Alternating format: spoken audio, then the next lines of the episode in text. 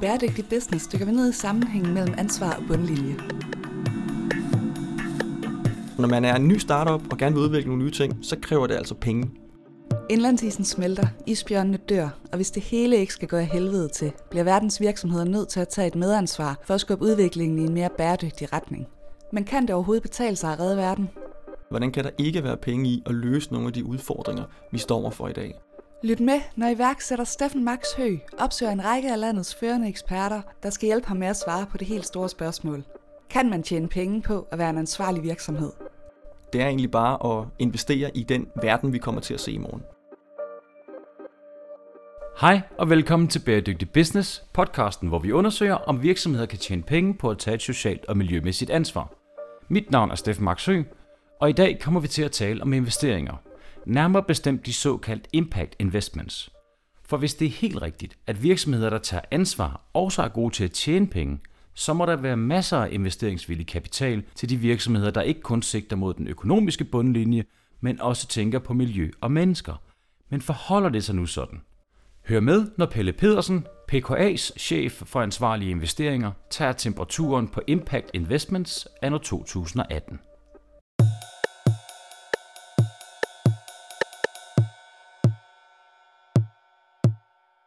Hej, Pelle Pedersen. Tusind tak, fordi vi måtte komme forbi. Det her er meget, meget fint lydstudie. Måske du lige kunne øh, fortælle os lidt om dig selv, og, og hvad det egentlig er, vi laver her i dag. Jo, jeg hedder Pelle, og jeg kommer fra PKA, hvor jeg er chef for ansvarlige investeringer. Vi sidder på KBH Projects, som er et kontorfællesskab for virksomheder, der har et socioøkonomisk sigte, klimamæssigt sigte. Det vil sige, at de i deres kerne kigger på, hvordan de kan være med til at løse nogle af alle de her udfordringer, som, som vi står for. Og derfor tænkte jeg, det var oplagt, at vi havde diskussionen her, øh, og ikke i et kedeligt kontor. For man kan sige meget, men det er ikke et kedeligt kontor, det her. Jeg har været rundt og lure lidt på møblementet, og det ser rigtig, rigtig spændende ud, og så er der jo også et komplet lydstudie. Det skal man jo heller ikke brokse over, når man optager podcast. Nej, præcis, og jeg tror, når I får en, en lille introduktion senere til, øh, til KBH, så vil I se, hvor mange skønne mennesker, der sidder herude, som hver dag går på arbejde for at faktisk lave en forskel. Ja, og det er noget med, at du sidder i bestyrelsen her i KPH. Ja, præcis. Jeg har siddet i bestyrelsen nu i de sidste tre måneder, hvor jeg forhåbentlig kan være med til at bidrage til at skabe endnu mere vækst for, øh, for KPH, og ultimativt være med til at skabe det her økosystem for virksomheder, der arbejder med impact, som vi virkelig har behov for i, i Danmark. Ja, så man kan godt sige, at det her KPH, det er et, øh, et startup øh, kontorfællesskab for virksomheder, som har et sigte, der er socialt eller og miljøansvarligt. Ja, præcis. Ja. Det er meget bredt funderet i forhold til, i forhold til verdensmålene. Men der sidder også studerende herude, som sidder og skriver speciale, øhm, også kigger på de her forskellige, øh, forskellige interessante vinkler, hvilket faktisk også er et, et ret øh, interessant emne i sig selv. Øh, rigtig mange studerende begynder at skrive specialer, bachelor omkring bæredygtighed, øh, så forhåbentlig så kan de være med fremadrettet til at gå ud og påvirke virksomheder, være med til netop at skabe nye virksomheder, der løser nogle af de problemer, som, øh, som vi står overfor. Ja, og det med studerende, det, det ved du også en masse om, for det er noget med, at du hjælper lidt til på, på CBS fra tid til anden omkring uh, impact investment. Ja, præcis. Jeg underviser i, en, jeg tror det er fire fag efterhånden, som handler alt fra social entreprenørskab til bæredygtige investeringer til CSR. Og igen, det var altså ikke noget, man havde for, for fem år siden, og nu sidder der altså fulde huse af studerende, som både på sommerskole, men også på de helt normale fag, interesserer sig for det her. Og det interessante er det ud fra et forretningsmæssigt perspektiv. Det handler ikke om filantropi. Det handler om at sige, jamen kan for eksempel CBS'er bruge den viden, de har, det de faktisk lærer på studiet, til at gå ud og lave nogle nye forretningsmodeller, som løser nogle, om det er socioøkonomiske problemer, det er miljømæssige problemer, klimamæssige problemer, men fra et forretningsmæssigt vinkel. Og det er det, der er interessant her. Og det er jo super, super interessant, og i øvrigt det, som bæredygtig business i al sin enkelhed handler om, netop at der er et forretningspotentiale, som er uforløst inden for hele det sociale og inden for det miljømæssige. Så det er jo fantastisk, at du har tid til at tale lidt med os i dag. Hvor længe har PKA i grund arbejdet med bæredygtighed? Ja, hvis man kigger på PKA, så er jeg i den heldige situation, at vi har øh, 90% kvinder fra social- og sundhedssektoren, som i den grad kigger på, hvordan deres pension bliver, bliver investeret. Så det er noget, som har været integreret rigtig længe i, øh, i PKA, den måde, vi arbejder på. Jeg har siddet der i, øh, i fem år nu, øh, og var med til at forme den dagsorden i samarbejde med, øh, med bestyrelsen, medlemmerne og vores direktører, hvor vi særligt har fokus på, på klimadagsordenen, øh, investeret rigtig meget i, i grønne projekter. Og det er selvfølgelig klart, det er jo også ud fra en forretningsmæssig perspektiv. Det er jo klart, der skal selvfølgelig også være et afkast. Vi skal levere nogle gode pensioner. Jeg tror ikke, det går, at sygeplejersker og socialpædagoger ikke får en særlig høj pension, fordi vi vil ud og redde verden. Og det går ikke, der er nogen, der stiller sig op på en generalforsamling og siger netop, at vi vil ikke have et lavere øh, afkast, fordi der sidder sådan nogen som, som Pelle, der synes, det er interessant med alt det her grønne. Øh, så det er forretning, og det kan vi også se med de investeringer, vi laver, særligt på, på, på det grønne område. Om det er vindmølleparker, om det er grønne obligationer, jamen det giver altså et rigtig godt afkast. Vores, vores gennemsnitlige afkast på, på vindmølleinvesteringer siden 2011 har været 13 procent om året. Det er jo flot. Det er rigtig, rigtig flot, særligt med tanke på den risiko, man, øh, man tager. Øhm, og det er jo klart, det er også med til at sende et signal til, til omverdenen, at den her type af investeringer altså netop ikke er filantropi. Det er ikke den, den mest noble måde at tabe dine penge på. Det er egentlig bare at investere i den verden, vi kommer til at se i morgen. Ja, så det er tydeligt, når, når du taler om det her, at du er helt overbevist om, at der er penge i at lave øh, sociale og miljømæssige investeringer. Jeg tror, at man vender rundt og siger, hvordan kan der ikke være penge i at lave den type virksomhed? Hvordan kan der ikke være penge i at løse nogle af de udfordringer, vi står overfor i dag? Øh, vi har brugt rigtig, rigtig mange år på fuldstændig at udnytte vores ressourcer, og i dag der handler det simpelthen om, hvordan kan vi være med til at levere nogle løsninger? Det burde egentlig være relativt simpelt, men af en eller anden grund, så ser vi det her område med impact-investeringer gennem sådan en lidt puttenutte øh, linse, hvor det bliver lidt filantropi, øh, en lille smule forretning, øh, men hvor vi ikke helt forstår, hvordan de her forretninger egentlig kan skaleres. Hvad er det, de har behov for? Hvordan kan de faktisk også blive med til at være nogle, nogle unicorns fremadrettet, som har en, en, en stor omsætning, har en stor markedsværdi, men af en eller anden grund, så er det blevet lidt, lidt puttenutte, øh, hvor man ikke helt forstår, hvad det er for nogle præferencer, de her, de her impact-virksomheder har. Pelle, vil du ikke lige definere impact investments for os, så vi alle sammen er helt klar over, hvad det er, du mener? Jo, der er rigtig mange definitioner. Det er svære. Det er også en af udfordringerne. Men i min optik, så handler det simpelthen om at sige, at man i sin intention kigger på, hvordan man kan være med til at lave forretning ud fra nogle udfordringer, som vi står for. Som vi også har snakket om, jamen det kan være socioøkonomiske, det kan være klimamæssige, miljømæssige udfordringer. Men at man i sit udgangspunkt er med til at lave forretning op omkring de her udfordringer. Det er i hvert fald mit udgangspunkt. Så er der nogen, der stadig ser det som en måde at arbejde lidt med filantropi. Sådan bør vi ikke se det, hvis vi skal bevare et, et, øh, et, et troværdigt marked for impact-investeringer øh, fremadrettet. Det handler om at kigge på, det er forretning, muligheder, som det altid har været med forretning. Det er på ingen måde anderledes. Nej, i den optik kunne det lige så vel være IT eller alle mulige andre ting. Her der er fokus bare, at du tjener dine penge på også at gøre noget fornuftigt for andre eller miljøet. Netop, du leverer bare en løsning, der, der bliver efterspurgt, og som du tror i stigende grad bliver efterspurgt. Netop på grund af, at vi øh, har nogle ressourceproblemer, på grund af, at vi har klimaforandringer osv. Det burde være, burde være ret enkelt. Som købmand giver det jo super god mening. Jeg kan jo godt forholde mig til, at øh, vi har nogle problemer blandt andet med klimaet, og, øh, og de skal selvfølgelig løses, og det giver en stor efterspørgsel på lige præcis de her løsninger. Og det er klart, at de virksomheder, der kan levere det, de kan tjene nogle penge. Og det er jo selvfølgelig fantastisk, både for miljøet, men i høj grad også for, for de øh, mennesker, der ejer virksomheden eller investerer i virksomheden. Men hvorfor gør alle folk så ikke det? Hvorfor er det, alle virksomheder ikke er i gang med at lave de her investeringer, hvis det er så godt? Øhm, jeg tror, der, der er to elementer. Det ene er fra investorvinklen. Hvorfor er det, alle investorer ikke investerer i den her dagsorden? Der kan det være et problem med det økosystem, vi har i en, i en dansk-nordisk kontekst, som på ingen måde er udviklet i lige så høj grad, som vi ser i, i USA, kan vi sagtens vende tilbage til. Så er der det andet, andet element i forhold til virksomheder. Jamen, hvorfor er det, alle virksomheder ikke øh, griber den her dagsorden? Jeg tror, det handler meget rigtigt om historik. Har man været vant til det her tidligere? Og hvad er udgangspunktet for din virksomhed? Er udgangspunktet for, at du har en eller anden webshop og bare skal sælge hulens masse produkter? Eller er det, som vi ser i dag med nye virksomheder, hvor udgangspunktet for stiftelse af en virksomhed er, at vi gerne vil løse nogle problemer, vi står overfor med vores øh, forretningsidé. Og det er altså en helt anden vinkel, vi er ved at se, hvor unge øh, studerende, øh, øh hvad hedder det, nye virksomheder, socialøkonomiske virksomheder, som siger, i udgangspunktet kigger på, der er altså nogle problemer, vi står overfor. Og det er der altså også forretning i. Hvordan kan vi i den kerne være med til at tjene penge? Så det er i høj grad et spørgsmål om, at der er nogle øh, unge, nyopstartede virksomheder, som har set, der er det her behov, men som også har et mere personligt drive omkring at løse nogle af de her problemstillinger, der ligger på den øh, globale agenda. Og det er så det, de laver forretning ud af. Jamen uden tvivl, uden tvivl. Øhm, jeg hører rigtig, for mange, rigtig mange af de her startups, vi har i, i Danmark og i Norden, de kan godt få en masse investorer ind. Men de siger, at vi har behov for de rigtige investorer, som deler vores perspektiv, som har de langsigtede briller på, som gerne vil være med til at gøre en forskel. Og det er jo det, de virksomheder gerne vil. De vil gerne være med til at gøre en forskel. Problemet er bare lidt, det økosystem, som de taber ind i, på ingen måde er lige så veludviklet, som det vi ser over i USA.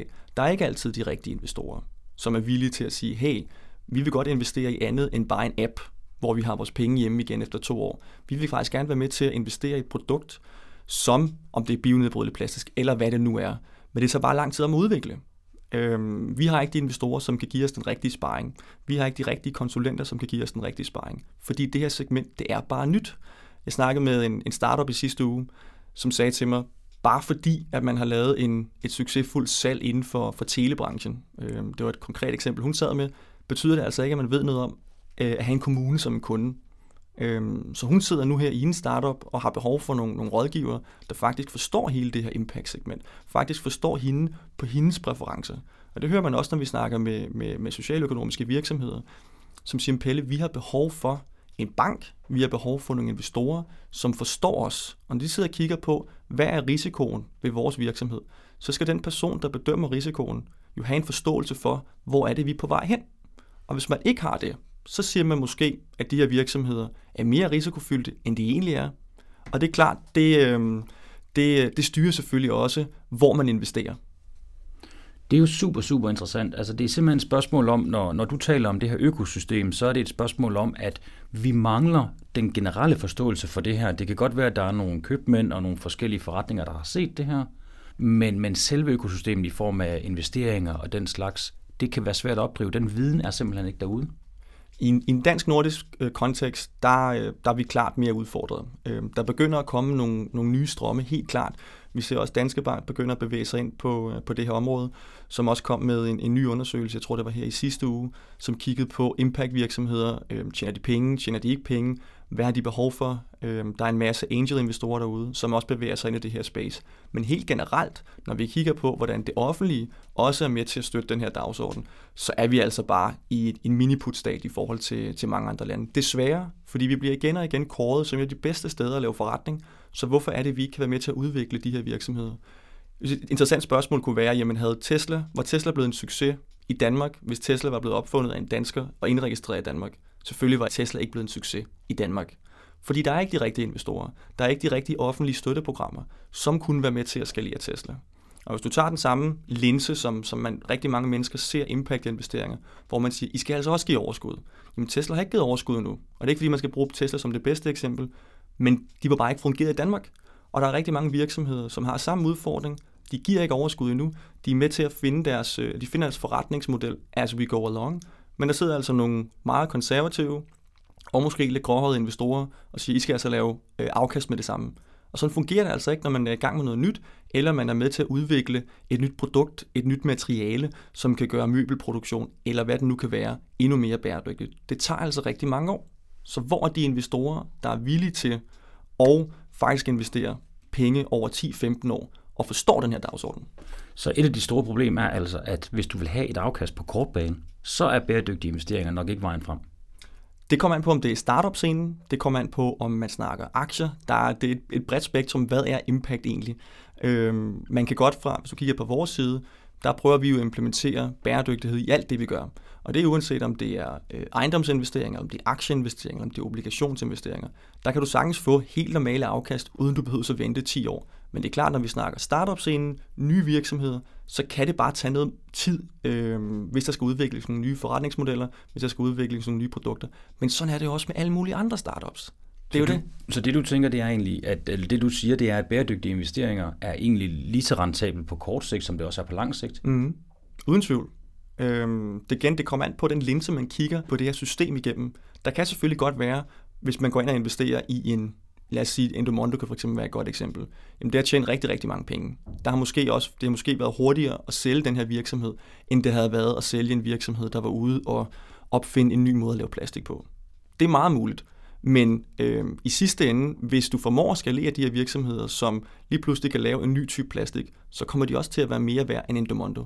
Problemet er, at det system, vi har sat op omkring investering i den her type virksomheder, går efter mange af de kortsigtede gevinster. Og det gør, at du har et helt, helt segment af virksomheder, der ikke får den nødvendige kapital til at skalere, til at skabe arbejdspladser, til at skabe skatteindtægter til Danmark. Kender vi andre steder i verden, hvor de har et mere intelligent system, om man vil, i forhold til det her? Om det er klart, når vi kigger på, på USA, vi kigger på, på Silicon Valley, alt, alt det, der sker derovre, det er på et helt andet niveau.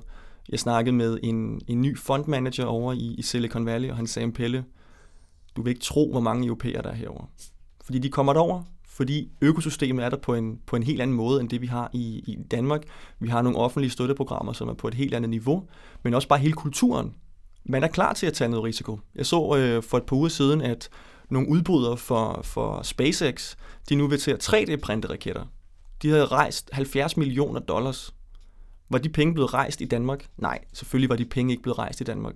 Og det var familier, det var fonde, og det var offentlige støtteprogrammer, som er med til at støtte de her virksomheder. Så selvom man skal lære det ned til en, en, en dansk størrelse, man vil, så havde man heller ikke rejst de samme antal øh, kroner og øre i, øh, i forhold til USA, fordi kulturen simpelthen ikke er der til det, at man investerer på samme måde for interessere og investere i startups. Uden tvivl, det er, det er spot on. Øhm, så selv hvis vi har snakket 50 millioner kroner, kommer der en dansk virksomhed i morgen og øh, ved 3D-printe raketter, så tror jeg ikke, de havde fået 50 millioner kroner. Så skulle de igennem hele den offentlige mølle med Innovationsfonden osv. og få nogle penge, som er baseret på lån, som de skal betale tilbage. Så er de afhængige af nogle potentielt rige familier, som synes, det her det også er interessant. Hvis, hvis de heller ikke er der på samme måde, som, som vi ser i USA, så bliver det også meget udfordrende. Hvis man kigger på nogle af de større private equity øh, fonde i Danmark, det er altså heller ikke der, de, øh, de investerer. Og så står man der tilbage med nogle, øh, øh, nogen, som måske har en rigtig god idé, som måske kunne skaleres, men altså ikke får pengene. Og det er selvfølgelig risikofyldt, uden tvivl. Men det er alt muligt andet i os. Alt er risikofyldt. Det handler om, forstår man risikoen? Og hvis økosystemet ikke er sat op til faktisk at forstå den risiko, man tager, det er klart, så siger man, at det er mere risikofyldt, end, end det måske egentlig er. Og så holder man nallerne for sig selv. Vil du ikke lige definere det der økosystem? Hvad mener du, når du siger, at økosystemet ikke er, som det skal være i Danmark? Hvis du tager udgangspunkt i, hvis vi nu sidder her og fik en idé til at lave en, en ny, et ny bæredygtig startup, hvor går vi så hen? Hvor starter vi så egentlig? Så registrerer vi vores virksomhed. Vi prøver måske allerede at snakke med nogle, øh, nogle øh, angel-investorer. Kunne der være interesse for vores idé? Vi prøver måske at søge noget, noget funding fra Innovationsfonden, InnoBooster osv. Øhm, men igen, hvis vi skal ud og lave, hvis vores idé går ud på at lave et nyt produkt, hvor vi først skal lave en masse research and development, vi skal teste, teste feasibility af vores produkt, og så skal vi kommercialisere det her produkt. Det tager altså en, en 15 år, og det kræver rigtig, rigtig, rigtig mange penge, når man skal lave nye produkter. De penge samlet set er ikke til rådighed i det her økosystem i dag. Fordi hvis du kigger på for eksempel PKA, jamen vores kernekompetence er ikke at lave den her type investeringer. Og der sidder altså 4.300 milliarder kroner i den danske pensionssektor, som ikke bliver aktiveret. Og det er klart, vi ved ikke noget om det her, og det er ekstremt risikofyldt.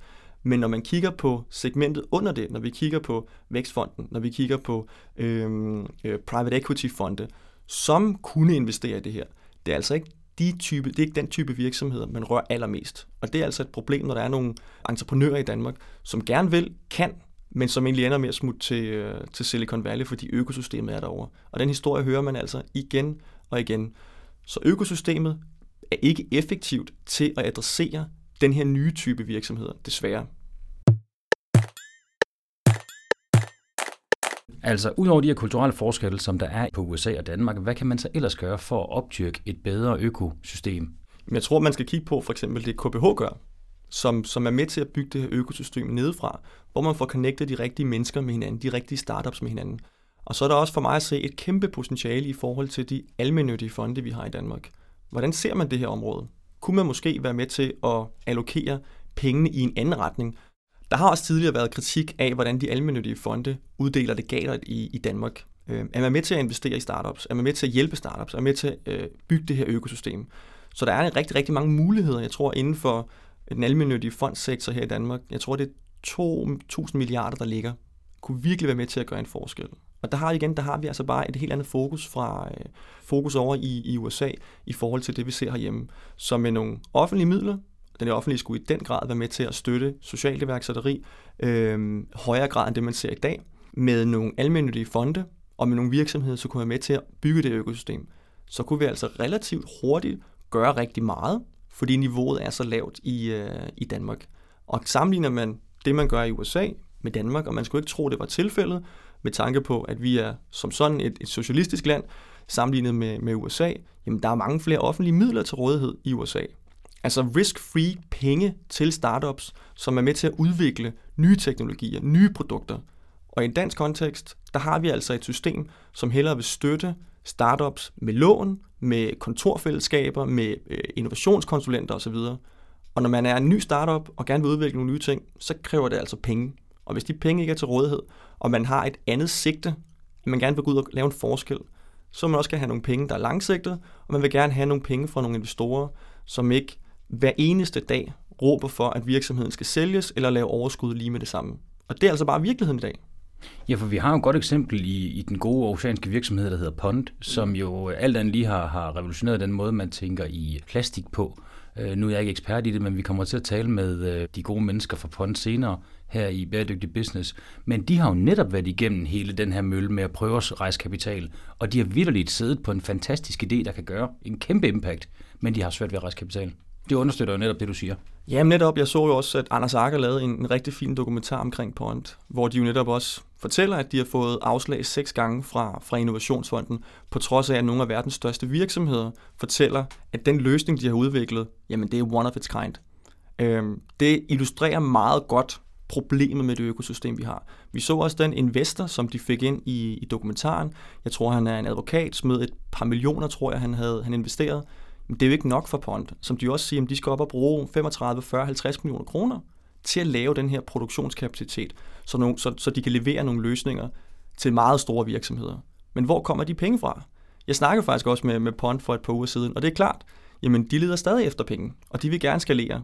Men hvorfor har de ikke fået pengene endnu? Øhm, der kan være mange forskellige grunde, men når man kigger på det produkt, som de egentlig har udviklet, så, øh, så er det altså overraskende, at, at vi er der, hvor vi er. Men det er også et rigtig godt eksempel på det.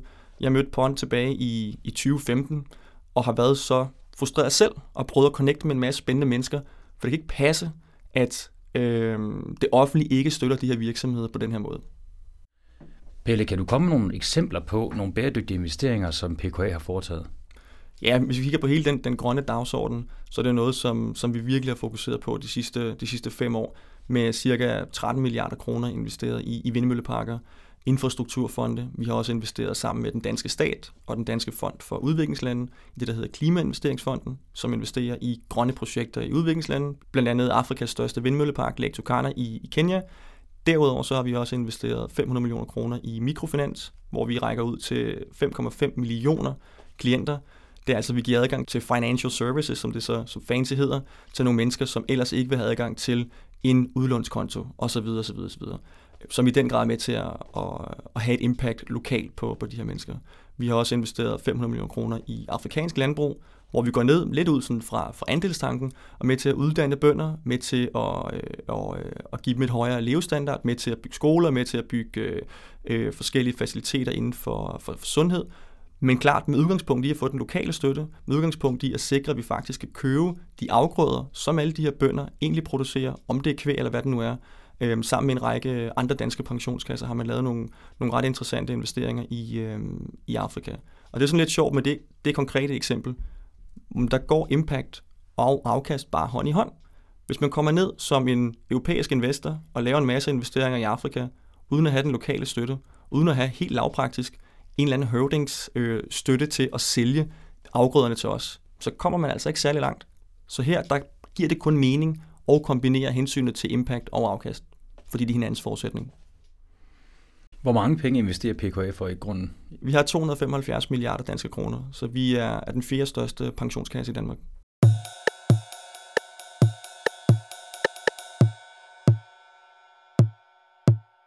Pelle, vil du ikke definere, hvad social impact bonds, hvad det er? Jamen, social impact bonds er jo sådan en terminologi, som bruges omkring obligationer, der er med til at øhm, løse nogle, nogle socioøkonomiske udfordringer. Man kan blandt andet se fra, fra UK, jamen, der har man brugt det til at sørge for, at kriminelle ikke kommer ind og sidde igen. Jamen, der i gang sætter man nogle initiativer, som er laver noget præventivt i forhold til, i forhold til kriminelle. Det kan have mange forskellige, øh, mange forskellige former, netop at kigge på, er der nogle socioøkonomiske udfordringer, som man via nye projekter, initiativer, samarbejde med private eksperter, samarbejde med det offentlige, kan være med til at løse, og i sidste ende selvfølgelig spare nogle omkostninger for en kommune, fra en stat. Kan du ikke fortælle lidt mere om det der projekt i, i England og i UK omkring tidligere straffet og social impact bonds? Jo, helt konkret så kan der jo være nogle, nogle øh, private øh, virksomheder, nogle private aktører, der har en helt anden viden, end man måske har inden for det offentlige, i forhold til at sikre, at tidligere straffet ikke kommer ind og sidder igen. Og vi kender jo alle sammen øh, diskussionen omkring fængsler, overfyldte fængsler, det koster rigtig, rigtig mange penge. Kan man bare reducere det med x procent, så er pengene faktisk givet godt ud.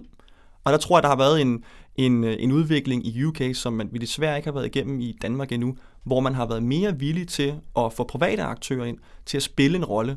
Fordi igen, sidste ende, når vi snakker om afkast, snakker om penge, sparede omkostninger, det er bare sparede omkostninger for staten, for kommunerne, hvis vi kan sørge for, at der kommer færre kriminelle øh, ind i fængslerne igen.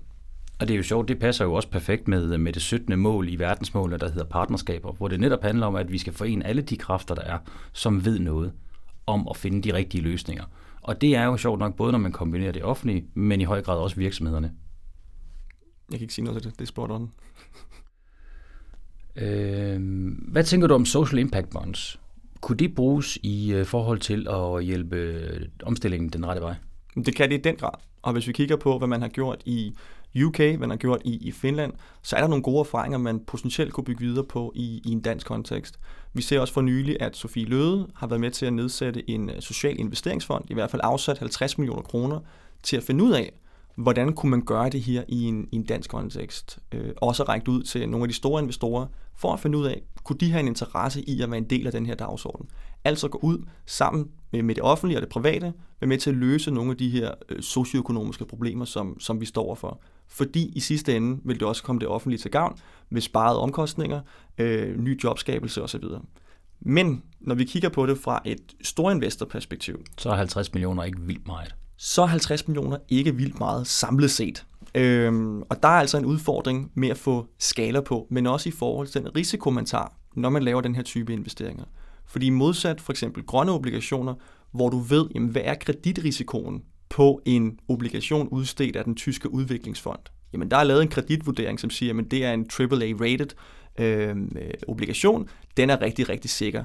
Vi har ikke det samme system for social impact bonds. Det vil sige, at vi som investor ikke rigtig ved, om vi får pengene tilbage eller ej. Og det er jo trods alt en udfordring, når man gerne vil lave et godt afkast. Ja, det er klart, og det gør selvfølgelig også, at, at PKA har lidt sværere ved, kunne jeg forestille mig, at gå ind i det. Men hvor finder man så risikovillig kapital, der vil være med til at bakke op omkring det? Det kunne fx være nogle af de her almindelige fonde. Og jeg tror ikke, det er fordi pensionskasserne er afvisende over for det. Jeg tror bare, vi skal finde en model, hvor måske staten tager noget af risikoen, som kunne få de store investorer til at blive interesserede. Ja, så du tænker, at hvis det er, at for eksempel en, øh, en stor pensionskasse investerer en masse penge i den her løsning, så garanterer staten, at x antal kroner vil komme retur. Præcis. Øhm, det kunne måske være med til at skalere det her, det her marked i Danmark. Kigger vi på, på grønne obligationer, som i sin store helhed er obligationer, der finansierer grønne projekter, vedvarende energi, øget energieffektivitet. Da vi havde investeret mest i grønne obligationer, der havde vi investeret 1,3 milliarder kroner. For at komme dertil på social impact bonds, har vi behov for noget sikkerhed, vi har behov for at vide, får vi overhovedet de her penge igen.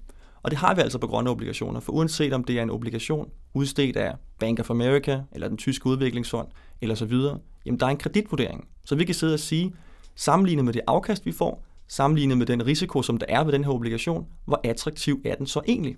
Det kan vi også gøre somewhat på en social impact bond, der mangler bare risikoelementet. Vi kan godt sige, at potentielt får vi 5% i afkast, men når vi øh, ikke ved, om vi får pengene tilbage eller ej, så er det udfordrende.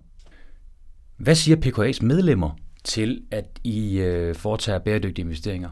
Jamen, det er faktisk noget, der er drevet til dels af vores medlemmer, som har præference for, for en bæredygtig dagsorden. Som jeg også nævnte før med 90% kvinder, som, som i den grad er interesseret i, hvordan deres pension bliver investeret.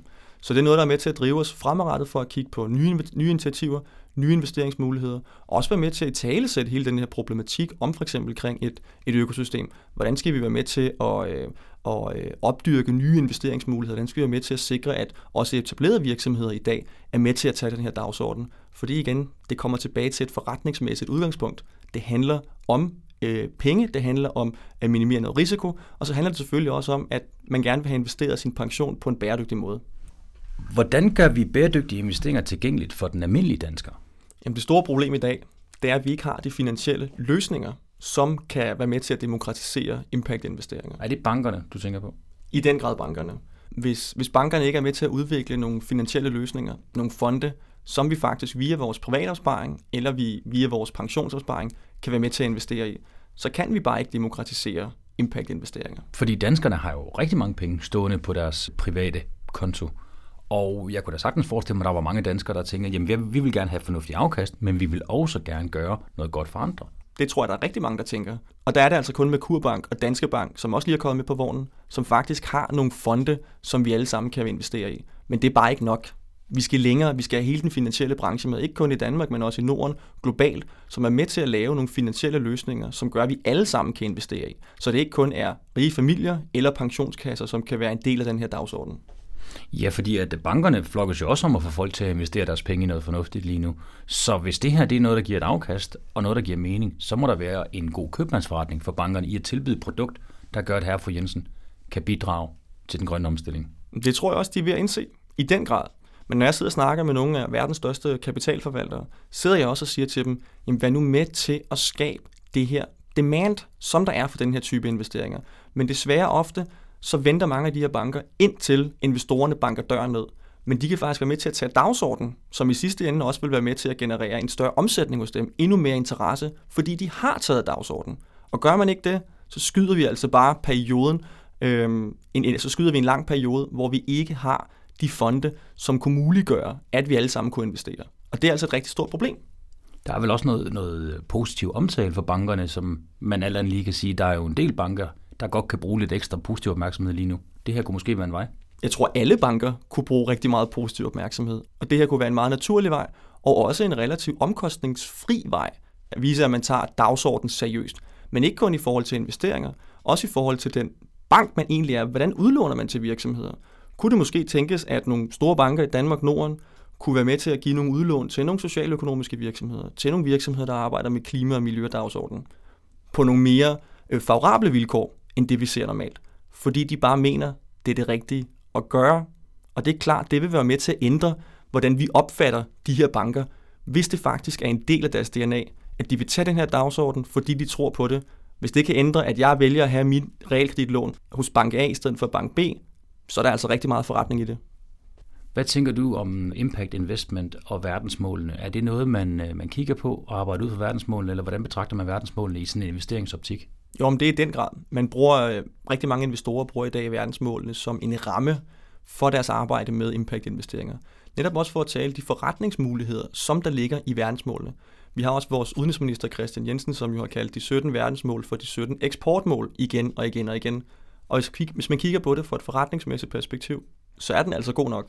Så er der rigtig mange investorer, inklusiv PKA, som bruger verdensmålene som en ramme for deres arbejde med impact-investeringer.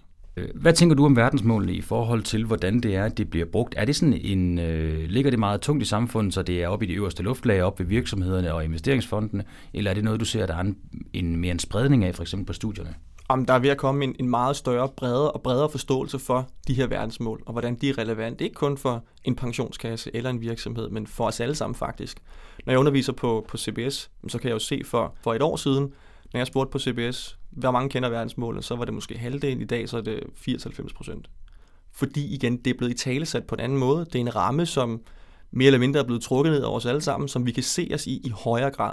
Men derudover så er det stadig vigtigt, at, at politikerne, virksomhederne, investorerne formår at gøre det her håndgribeligt for os alle sammen i vores dagligdag, så er det altså også nemmere at tage action.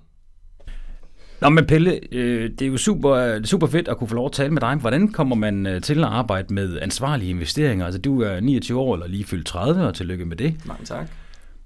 Du rejser jo landet rige rundt og holder foredrag omkring det her foran øh, store virksomheder og, øh, og store fonde rundt omkring i hele Europa.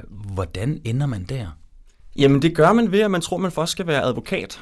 Og det finder man så ud efter tre år, at det skal man ikke være. Og tager til, øh, tager til Sydafrika i tre måneder og arbejder for øh, uh, Tortori, som først har lavet Paradisis, og nu har det, der hedder uh, Social Foodies, socialøkonomisk virksomhed, og simpelthen går i røven af ham og ser, om man kan lave forretning på en anden måde. Igen, det er stadig bare forretning, det er bare på en anden måde.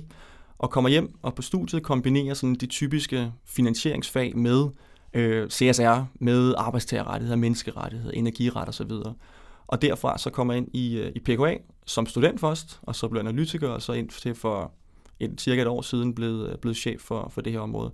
Også lavet noget frivilligt arbejde på, øh, på, på CBS KU i noget, der hedder Danzig, som er en studenterdrevet organisation, der netop kigger på, hvordan man kan være med til at løse nogle af de her øh, socialøkonomiske problemer, vi står overfor. Arbejder du meget? Til tider. Øh, men øh, heldigvis der, hvor jeg er, der, øh, der er der også plads til at holde fri. Så, øh, men der har været rigtig, rigtig meget arbejde. Også fordi, når vi kigger på, øh, på diskussionen, niveauet af diskussionen i Danmark, så er der altså behov for, at øh, der bliver råbt op en gang imellem. Og derfor er sådan en podcast der med til at netop sende de budskaber, som, som er nødvendige, hvis vi skal nå i mål med, med de her verdensmål. Har alle pensionskasser i grunden en, en pille-rolle? Jamen, der, der er heldigvis masser af os derude, øh, og der kommer flere og flere, som, øh, som er med til at adressere den her dagsorden. Men jeg vil også have dialogen med medlemmerne omkring, hvordan investerer vi din pension?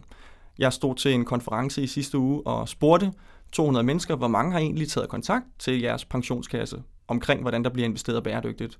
Der var en ud af 200 mennesker, der svarede, at man har taget kontakt. Så der er altså rigtig meget potentiale for os alle sammen til at have en dialog med vores pensionsselskab om bæredygtighed. Hvordan bliver der egentlig investeret? Netop fordi det handler altså om forretning, og det er klart, har man også øh, noget moral, noget etik, som siger, at vi vil altså gerne investere i nogle virksomheder, som gør en forskel, en positiv forskel, frem for det modsatte så har der altså noget potentiale til at tage fat i, øh, i pensionsselskaberne. Jeg møder mange mennesker, som når vi begynder at tale om hele det her med bæredygtighed, og hvad kan man selv gøre, så er der tit meget få idéer. Det er jo meget konkret en idé, man rent faktisk kunne gøre, hvis man gerne vil hjælpe til omkring den grønne omstilling. Det er jo at tale med sin pensionskasse og sige, jeg kunne godt tænke mig nogle flere bæredygtige investeringer. Ja, det er jo meget konkret, og det synes jeg helt sikkert, man, øh, man skal gøre. Men som, øh, som individ kan man også gøre meget i dagligdagen om det er i forhold til klimaudfordringer, miljøudfordringer, øh, og hvor meget kød man spiser osv. osv., osv. Men det er klart, det batter jo ikke så meget, når man er alene i det store hele. Her med 4.300 milliarder kroner i en pensionssektor, der kan man altså være med til at reallokere nogle penge mod nogle bæredygtige virksomheder, mod nogle bæredygtige projekter, som faktisk gør en forskel, men på en stor skala. Når vi agerer som individer hver dag, jamen der gør vi måske en lille bitte, bitte forskel, og på en lille, lille, lille skala, det her det er altså op på en helt anden klinge. For skal vi nå i mål med verdensmålene, så kræver det altså, at vi får aktiveret verdens største investorer. Der er et massivt finansieringsunderskud, som, som skal blive dækket for at nå i mål i 2030. Ja, og det fortæller jo meget tydeligt, hvad det er verdensmålene i bund og grund handler om. Det er jo, at det er alle højt som lav. Det er jo både virksomheder og investeringsfonde, men det er ved Gud også alle mennesker, der skal tage et ansvar for, at vi når i mål med det. Og der, hvor det bliver rigtig smukt, det er, hvis man samtidig kan tjene nogle penge på det, så er det jo helt fantastisk. Tusind tak, fordi vi må kigge forbi, Pelle. Selv tak. Man skal altså ikke investere i bæredygtige virksomheder for sine blå øjnes skyld, men fordi der rent faktisk kan være et stort afkast at hente, hvis man vel at mærke forstår de nye forretningsmodeller og de risici, der kan være knyttet til dem. Alligevel er der ifølge Pelle Pedersen mangel på kapital, der kan hjælpe virksomheder med at drive omstillingen frem. Den gode nyhed er, at vi hver især kan være med til at rykke lidt ved økosystemet, og tage en snak med sin pensionskasse lyder som et glimrende sted at starte. Pelle Pedersen er i øvrigt så dedikeret, at han snart forlader PKA for at kaste alle sine kræfter ud i at hjælpe Impact Startups med at skalere. Tak fordi du lyttede til Bæredygtig Business. Husk, du kan finde os på træerkontor.dk eller der, hvor du henter din podcast. Mit navn er Steffen Marksø, og jeg håber, vi lyttes ved.